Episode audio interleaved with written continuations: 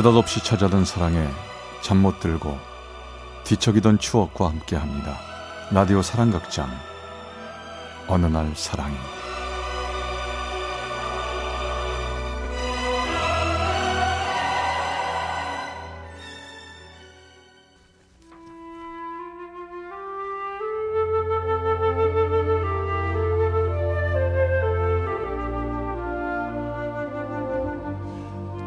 사랑의 체험수기 어느 날 사랑이 제 199화 상처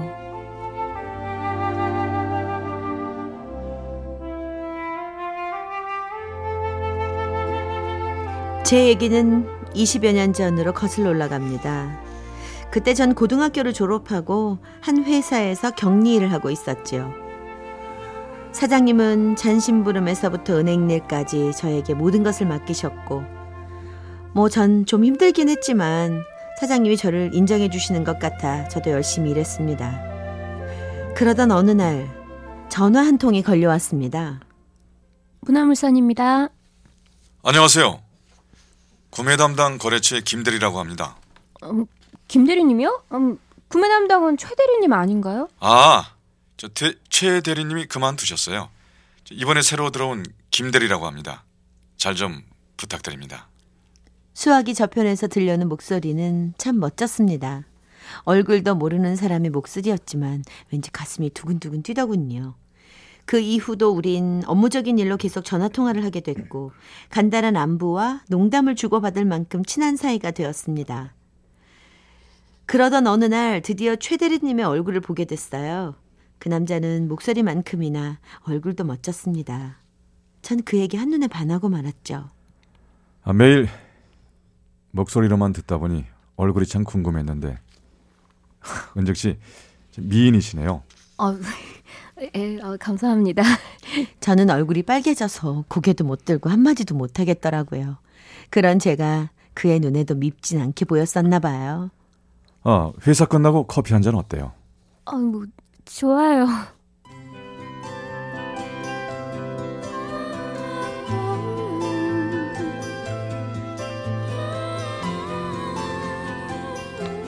그날 이후 우리는 자연스럽게 사귀게 됐죠.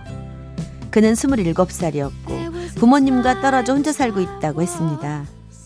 그 사람은 만나면 만날수록 참 자상한 남자였어요. 그때는 서로 삐삐를 통해 연락을 했는데 그는 음성 메시지를 통해 어떤 날은 저에게 노래를 불러주기도 하고 또 어떤 날은 달콤한 말로 사랑 고백을 하기도 했습니다. 자기야, 어, 우리가 같이 보는 해가 뭔지 알아? 응? 행복해야, 행복해. 네? 행복해? 어. 아, 나 정말 자기 안 만났으면 어떻게 팍팍한 인생을 살았을까 싶다. 하루하루가 너무 행복해. 저도 그래요. 근데 연호 씨는 항상 부모님 얘기는 안 하시는 것 같아요. 부모님은 어떤 분이세요? 연호 씨처럼 멋진 분일 것 같은데. 우리 부모님, 아니 그 사람들 얘기 꺼내지도 마. 에? 그 사람들? 아, 에, 갑자기 왜 그래요? 연호 씨 화났어요? 아, 모르면 가만히나 있어요. 짜증 나니까. 그 사람이 화를 화를 내는 모습은 지금까지 내가 보던 그 사람의 모습이 아니었습니다. 정말 무서워 보였어요. 내 앞에서 다치는 우리 부모님 얘기 말아줘. 자, 저 저기 어 그런 얘기 그만하고 우리 밥 먹고 가자. 저뭐 뭐 먹을래? 스테이크 어때?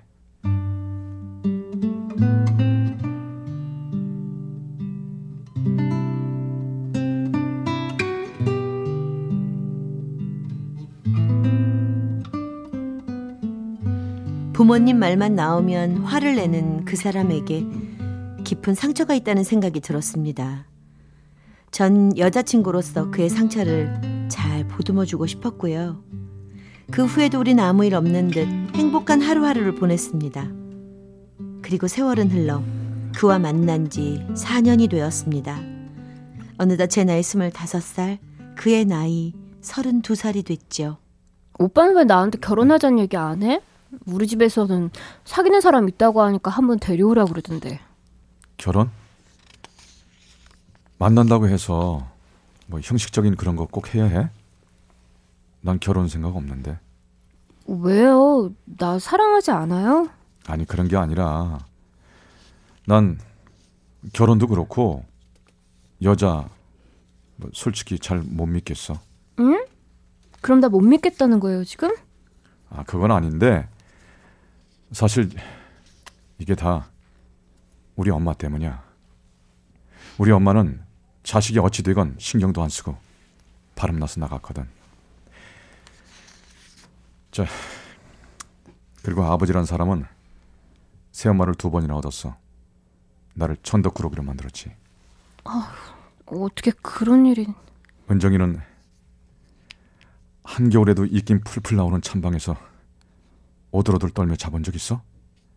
너무 추워 마루로 나가면 들어가라고 때리는 새엄마 그리고 우리 아버지란 사람은 내가 맞든 찬방에서 자든 밥을 굶든 모르는 척하던 그런 사람이야 왜 진작 얘기 안 했어요? 오빠 너무 힘들었겠다.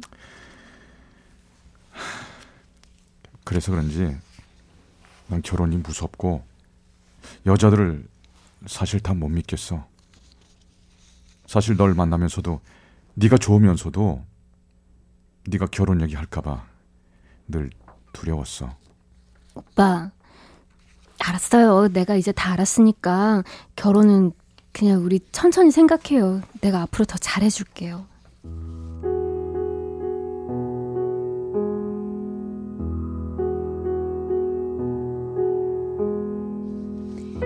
전 마음이 아팠습니다. 그리고 그의 상처가 아물기를, 그의 마음이 조금씩 열리기를 천천히 기다리기로 했지요. 그러던 어느 날이었습니다. 얘 은정아, 너 남자친구 있다는 얘기했잖아. 너 왜 그 남자친구 안 데려오냐?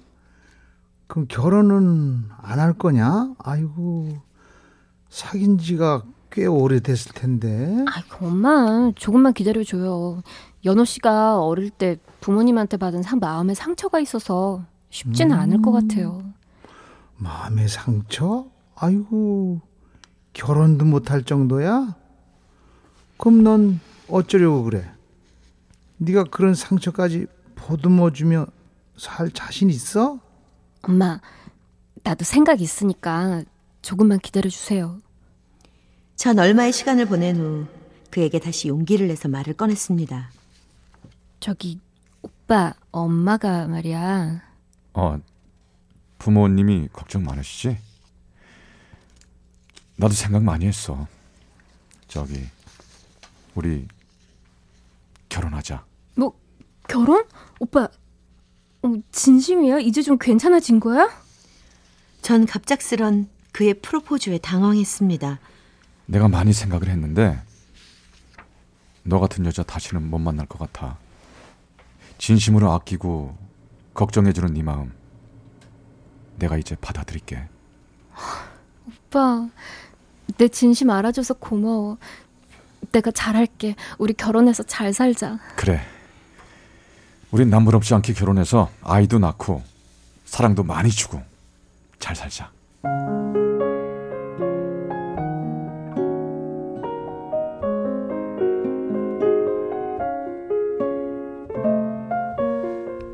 전 그의 진심 어린 눈빛을 보고 그의 청혼을 받아들였습니다. 우리는 양가 부모님을 찾아뵙고 날짜도 잡고 신혼집도 구하러 다녔죠.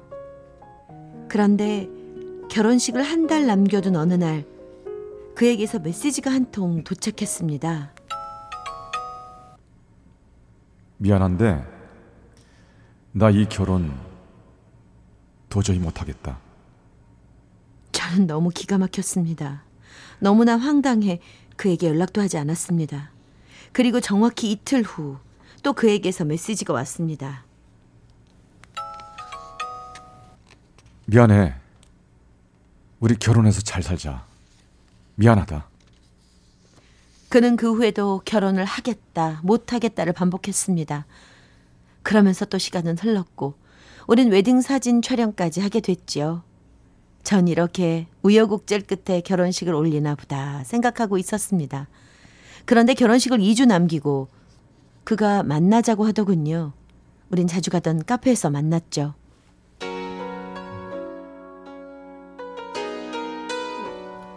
아유, 얼굴이 왜 그래? 무슨 일 있어? 안 좋아 보여. 나 도저히 안 되겠어. 자신 없어. 뭐, 자신 없다고? 오빠, 우리 결혼 2주밖에 안 남았어. 나 정말 불안해. 도저히 할 수 없을 것 같아. 그럼, 웨딩 사진을 왜 찍고 지금까지 결혼 준비는 왜 한 거야? 아니, 이제 와서 이러면, 어, 오빠 진짜 이제 와서 이러면 어쩌라고. 어, 내가 진짜 미치겠다, 정말.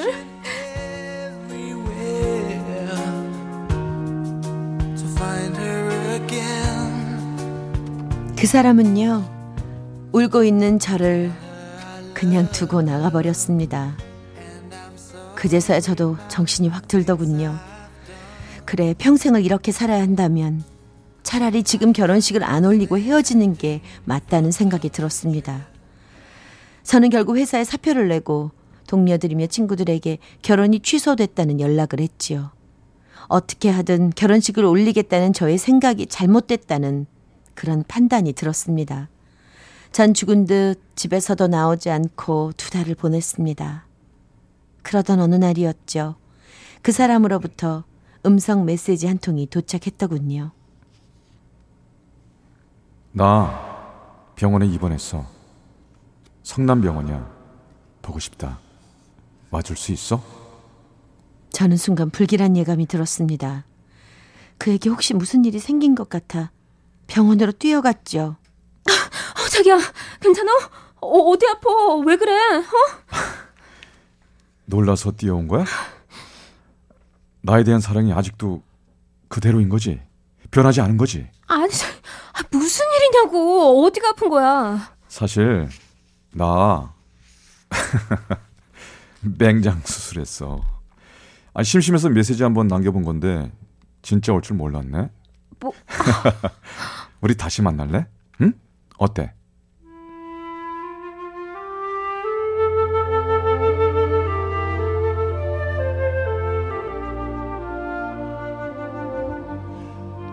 무심히 그의 얼굴을 봤습니다.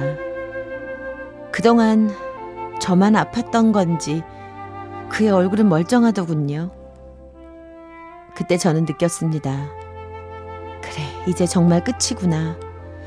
이제 미련도 아무것도 없이 그를 잊을 수 있을 것 같았습니다.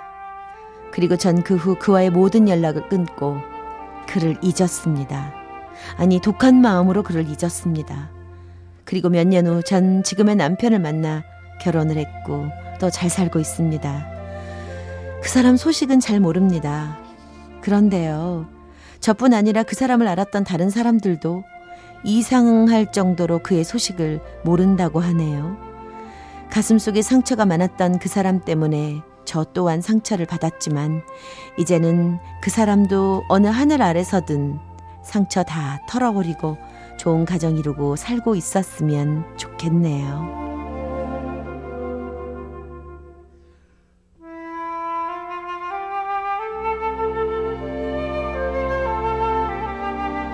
경기 화성의 한은정 씨가 보내주신 199화 상처편이었습니다.